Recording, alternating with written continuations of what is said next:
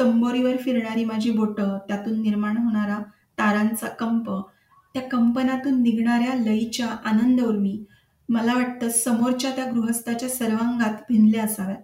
ते तल्लीन झाले होते. भजन संपल्यावर त्यांनी मला डोळे भरभरून पाहिलं आणि मला दक्षिणेश्वरला येण्याचा आग्रह केला. वारंवार ही होती माझी आणि माझ्या गुरूंची चैतन्य मूर्ती श्रीरामकृष्ण परमहंसांची प्रथम भेट.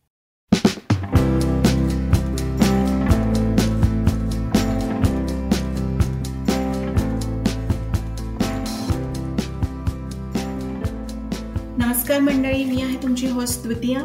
पुन्हा एकदा तुम्हा सर्वांचं मनापासून स्वागत आहे ग्रंथप्रेमीच्या एका नवीन एपिसोडमध्ये या एपिसोडमध्ये मी अभिवाचन करते बिंब प्रतिबिंब या पुस्तकातून.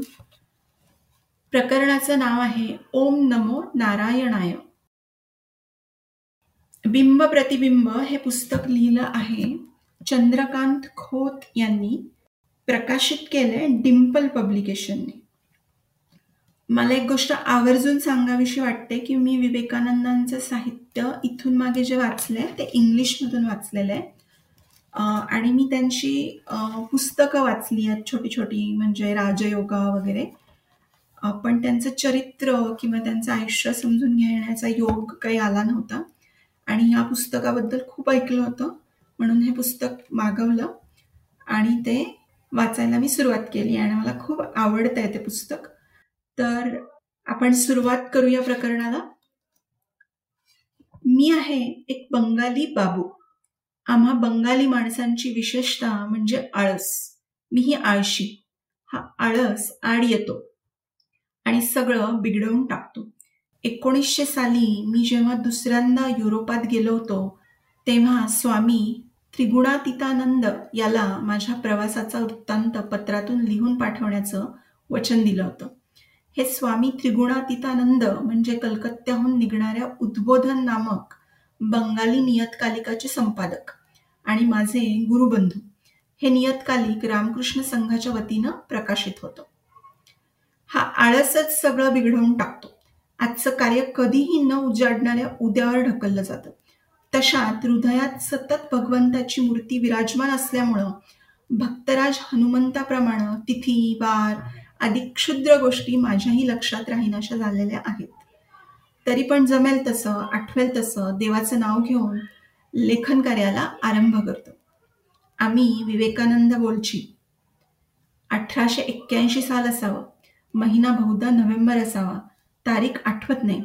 आमच्या कलकत्त्यातील शिमुलिया मोहल्ल्यात राहणाऱ्या श्रीमान सुरेंद्रनाथ मित्र यांच्या घरी स्कंद जयंतीचा उत्सव होता.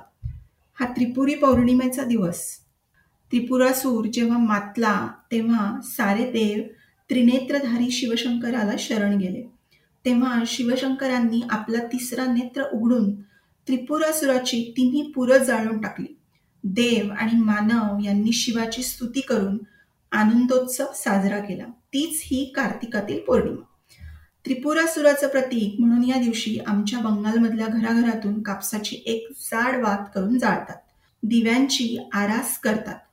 हे सुरेंद्रनाथ मित्र माझ्या अगदी चांगल्या परिचयाचे. त्यांनी मला आवर्जून निमंत्रण दिलं होतं.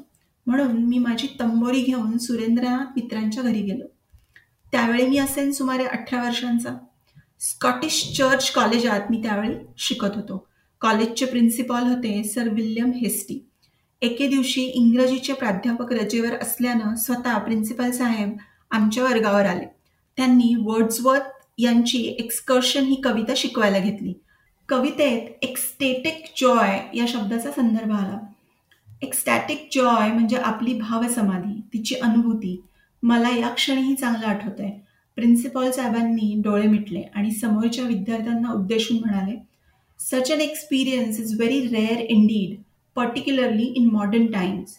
However, I have come across a a person is blessed with this state state of mind he is Ramakrishna Paramhans Paramhans of You you understand it if if you go and see it for for तांब्याच्या पात्रात त्रिपुरासुराची अंगठ्या एवढी जाड वात जळत होती.